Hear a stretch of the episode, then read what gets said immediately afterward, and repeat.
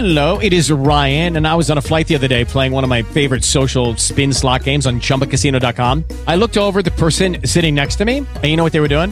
They were also playing Chumba Casino. Coincidence? I think not. Everybody's loving having fun with it. Chumba Casino is home to hundreds of casino style games that you can play for free anytime, anywhere, even at 30,000 feet. So sign up now at chumbacasino.com to claim your free welcome bonus. That's chumbacasino.com and live the Chumba life. No purchase necessary. VGW Group. Void were prohibited by law. See terms and conditions. 18 plus. If you're a woman over 40 dealing with hot flashes, insomnia, brain fog, moodiness, or weight gain, you don't have to accept it as just another part of aging. The experts at MIDI Health know all these symptoms can be connected to the hormonal changes of menopause. And MIDI can help with safe, effective, FDA approved solutions covered by insurance. 91% of MIDI patients get relief from symptoms within just two months. Book your virtual visit today at joinmidi.com.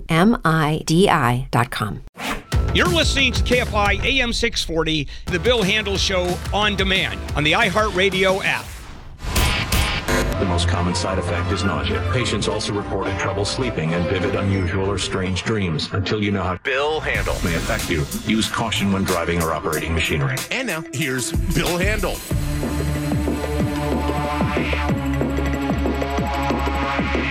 KFI AM uh, 640 handle here. It is a uh, Thursday morning, May 4th. As uh, we continue the show, some of the big stories that we're covering. It's uh, first of all the weather. Uh, we were supposed to have a fairly light rain. I came in this morning, and there were places where I could not see 100 feet, 100 feet in front of me. The rain was coming down as hard as it was a few weeks ago when we had those monumental end of the world storms. And uh, Writer Strike Guild enters its day three, and a lot of people uh, are meeting at the White House. Uh, Google and Microsoft CEO, Facebook or Meta uh, CEOs are coming in to meet at the White House to discuss AI. And they're being, it's, uh, well, let me put it this way, it's being described as a frank discussion. Why they're talking about hot dogs, I have absolutely no idea.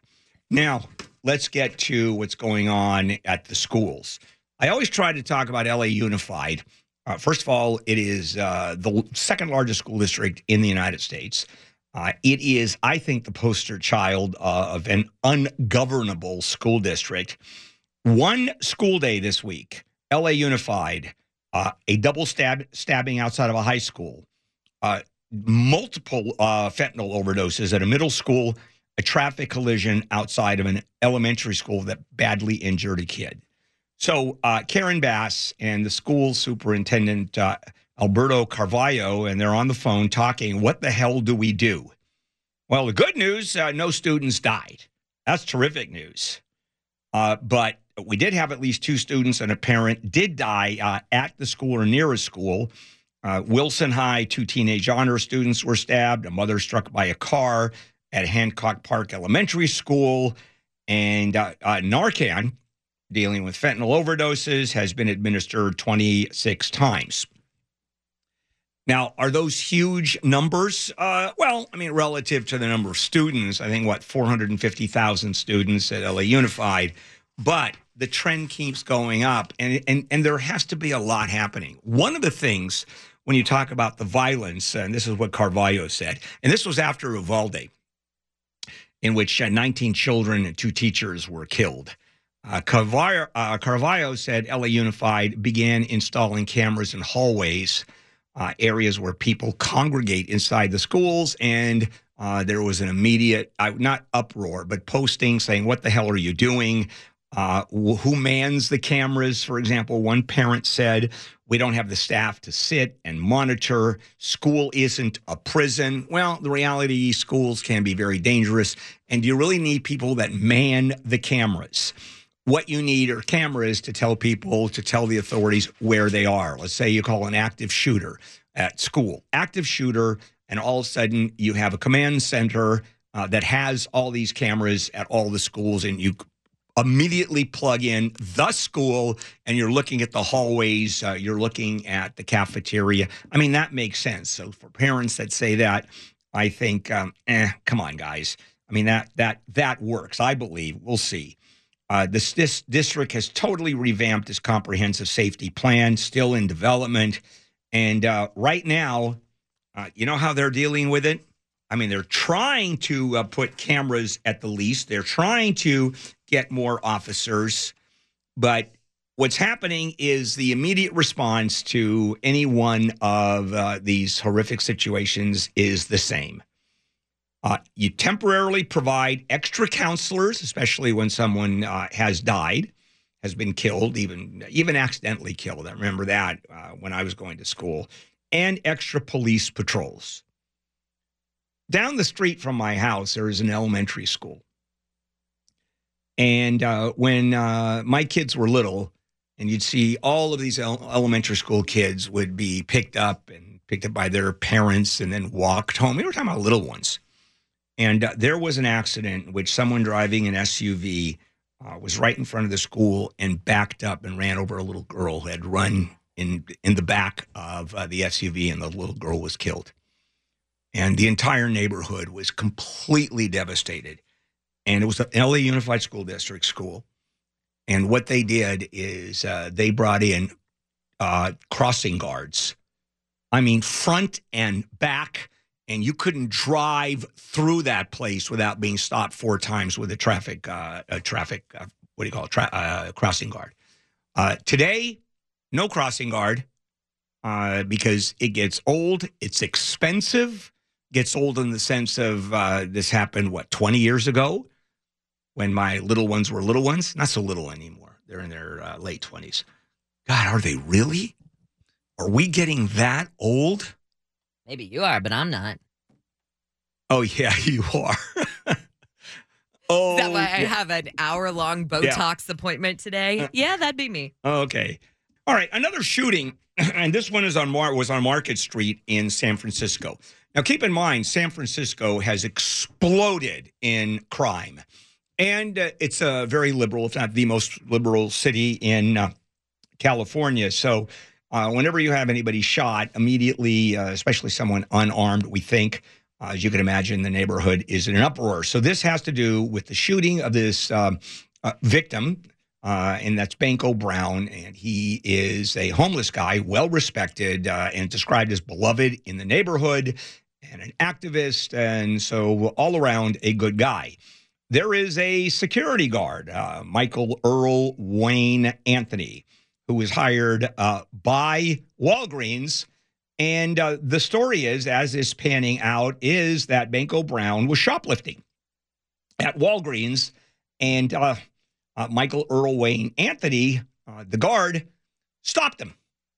And this whole incident is being described as a shoplifting incident that went bad. So, as is being described by the district attorney, uh, Brooke Jenkins, uh, you've got Anthony stopping Brown because Brown was shoplifting, and they had an altercation. And somehow this altercation turned into some kind of a serious encounter. And Anthony ended up shooting uh, Banko Brown. And so that's an easy one. You've got an unarmed person. You've got a security guard who shoots an unarmed person. Okay, we're, of course there's going to be a prosecution. And the problem is for the neighborhood, there is no prosecution because the DA said in a statement the evidence clearly shows that the suspect believed he was in mortal danger. That Michael Anthony believed he was in mortal danger. Now, we don't know exactly what happened. Uh, there is no indication uh, that uh, Banko Brown had a weapon. And all we're told is two things there was an altercation, and uh, that Anthony believed that he was in mortal danger. And here is uh, the statement that was made by the DA. We reviewed witness statements, statements from the suspect, video footage of the incident, and it doesn't meet the people's burden to be able to prove beyond a reasonable doubt to a jury that the suspect is guilty of a crime. It's not to say that a crime was not committed, but according to the DA and other uh, prosecutors, if there is enough evidence to show reasonable doubt or anybody looking at it says, well, yeah, there's doubt. It could have gone either way. Uh, then they're not going to bring forth prosecution, or they're not supposed to, because the burden of the prosecution is to prove beyond a reasonable doubt. Now, people sometimes get beyond a reasonable doubt confused with beyond a shadow of a doubt. Uh, it's not beyond a shadow of a doubt.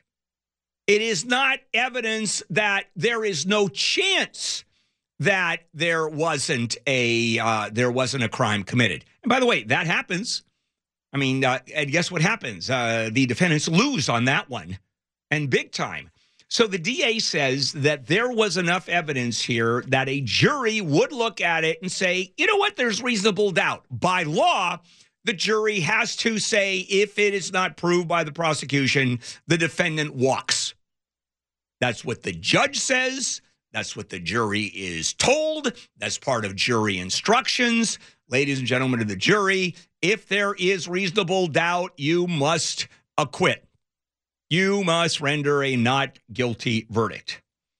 And so the DA, she says um, that uh, the statements from the suspect, video footage, simply doesn't meet the people's burden to prove beyond that reasonable doubt that the jury uh, to a jury that the suspect is guilty of a crime. We cannot bring forward charges when there's credible evidence of reasonable self defense.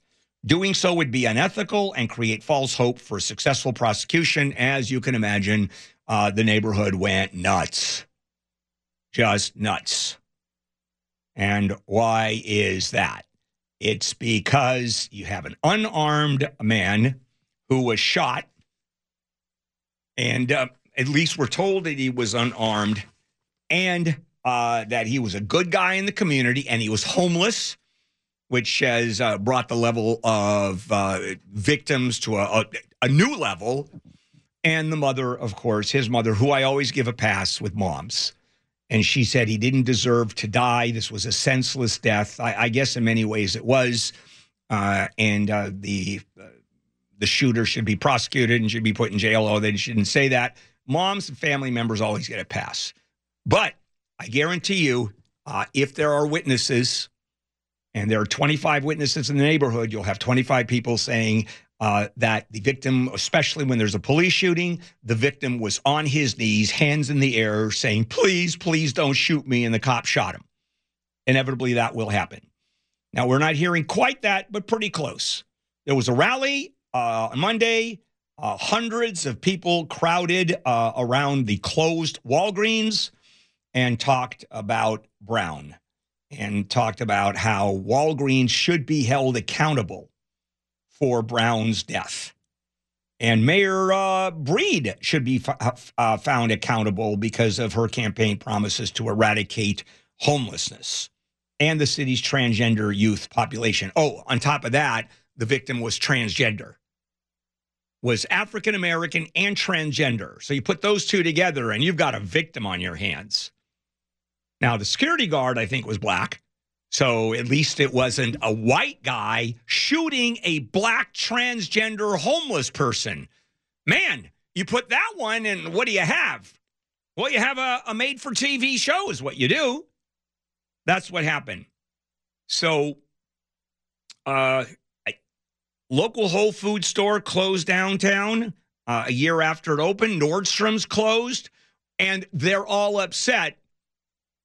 The people in the neighborhood are screaming, How dare you close these stores? It goes to show you how unfair you are. And the executives at these stores are saying, The crime is too high. We're losing our shirts.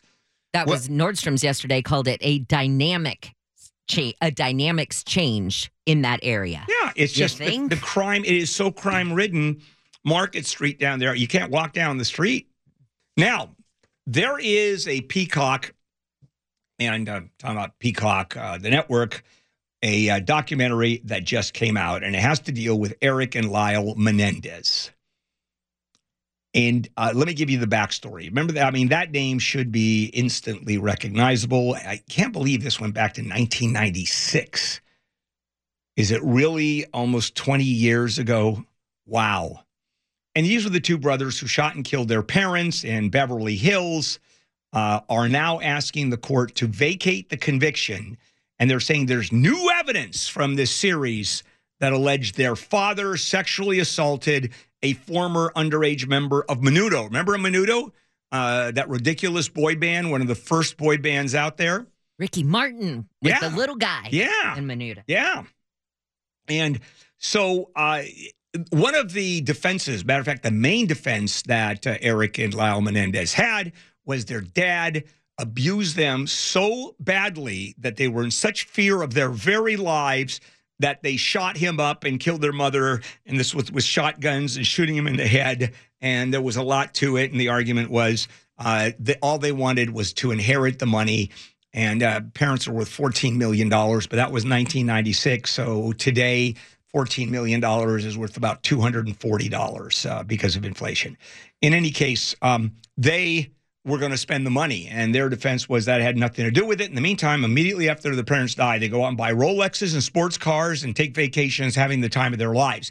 Very upset that their parents died, clearly. And so that was part of the prosecution. And their defense was oh, no, no. We were so badly traumatized and abused and fearful for our lives. That's why we killed our parents. There was never an issue as to whether they killed their parents or not. Why did they kill the mom? Uh, because she was there, and I don't think that ever came out. Uh, they were caught up in it, or she let uh, She let the her dad, yeah, do all that. Okay. And there was no there's no issue. Killed uh, they killed the parents, and uh, they argued the sexual abuse. Uh, the prosecution basically said, "Is there any cor- uh, corroboration? Is you is anybody here to testify? No, we don't have anybody. It's just our testimony." So the jury had a couple of choices: manslaughter, murder. Couldn't agree. It was a hung jury, and so it's a retrial.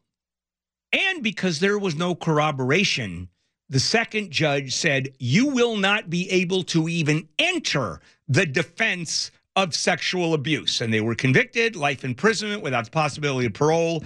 Okay, that's on. And then they appealed it. Uh uh done. Now, this documentary series comes out talking about one of the boy, uh, one of the Menudo boy uh, who, members who were abused by Eric and Lyle's father. The same thing. And what the uh, Menendez brothers are doing, saying, hey, this guy, our father, abused and raped young boys. That's new evidence. We need a new trial. We have to bring this in. And is asking the appeals court to overturn, uh, either overturn the conviction or ask for a new trial, which uh, they, they can do, uh, one and the same. Uh, and so those are the two choices. Now, is it going to be granted? Because this is new information. There's no question about it. However, the question is the timing.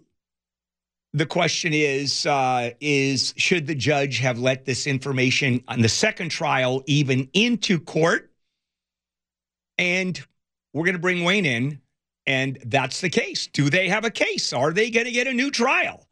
It's my own version of do they have a case? Usually Wayne brings them aboard. I'm I brought one to the table. And this has to do with a new documentary that just come out from Peacock and it references and deals with Eric and Lyle Menendez who in 1996 killed their parents. They were tried, uh, they were convicted of murder on a second trial. Wayne, uh, since you do a far better job of recapping than I do, uh, can you quickly put it together before we go forward?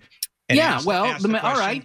Sure. The Menendez brothers killed their parents with shotguns. They shot them a bunch of times. When they saw their mom was still alive after being shot several times, one of them ran out to the car, reloaded the shotgun, came back in, and shot her in the head.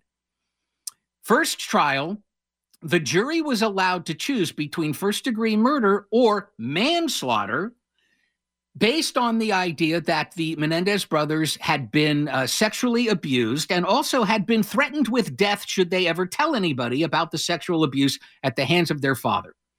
And in those trials, the jury hung as to both of them between manslaughter and murder, meaning at least half or so of the juries believed them.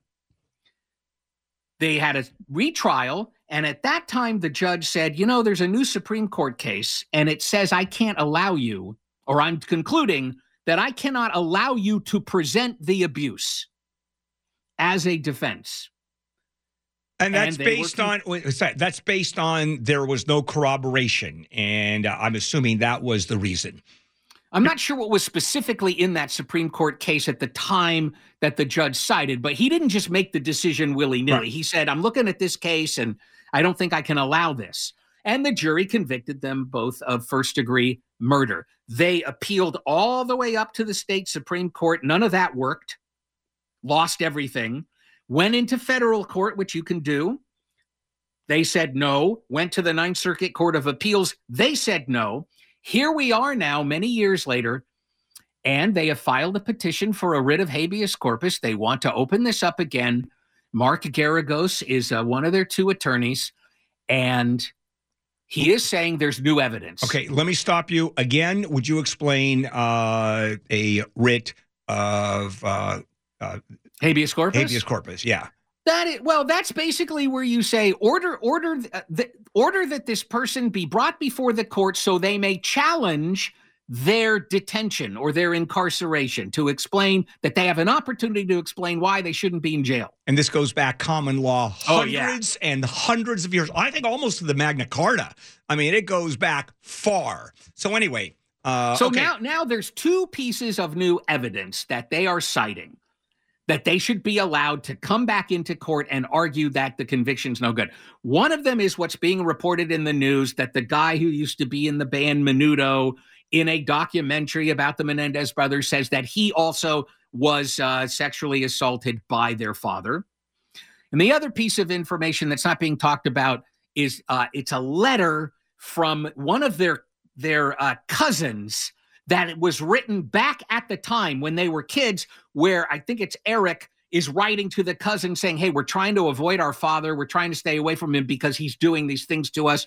That would be contemporaneous evidence uh, that it was Right. happening. and they want to bring that into evidence to open up the trial, either either overturn the conviction outright or new trial because of new evidence. As I said to Ann and asked you to come and uh, join me, which I always do on these kinds of cases. Uh, Ann said, "What uh, which side are you going to take, Bill?" And I said, "I don't care. Whatever uh, that whatever Wayne is going, whatever side Wayne is going, I'm going to take the other side." So, uh, Wayne, uh, you say no, right? Well, no I.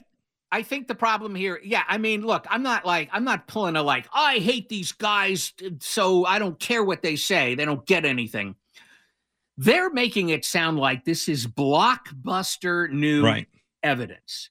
However, couple of things. One, one of one of it is not really evidence at all. It's a guy Right. saying something happened.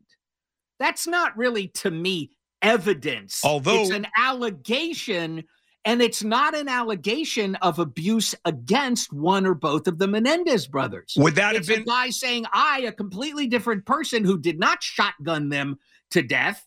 I I was abused by this guy, and then the other one is yes, he was. Uh, one of them was writing to their cousin and was talking about some bad behavior going on. But here's the thing: that okay, so the one thing is new.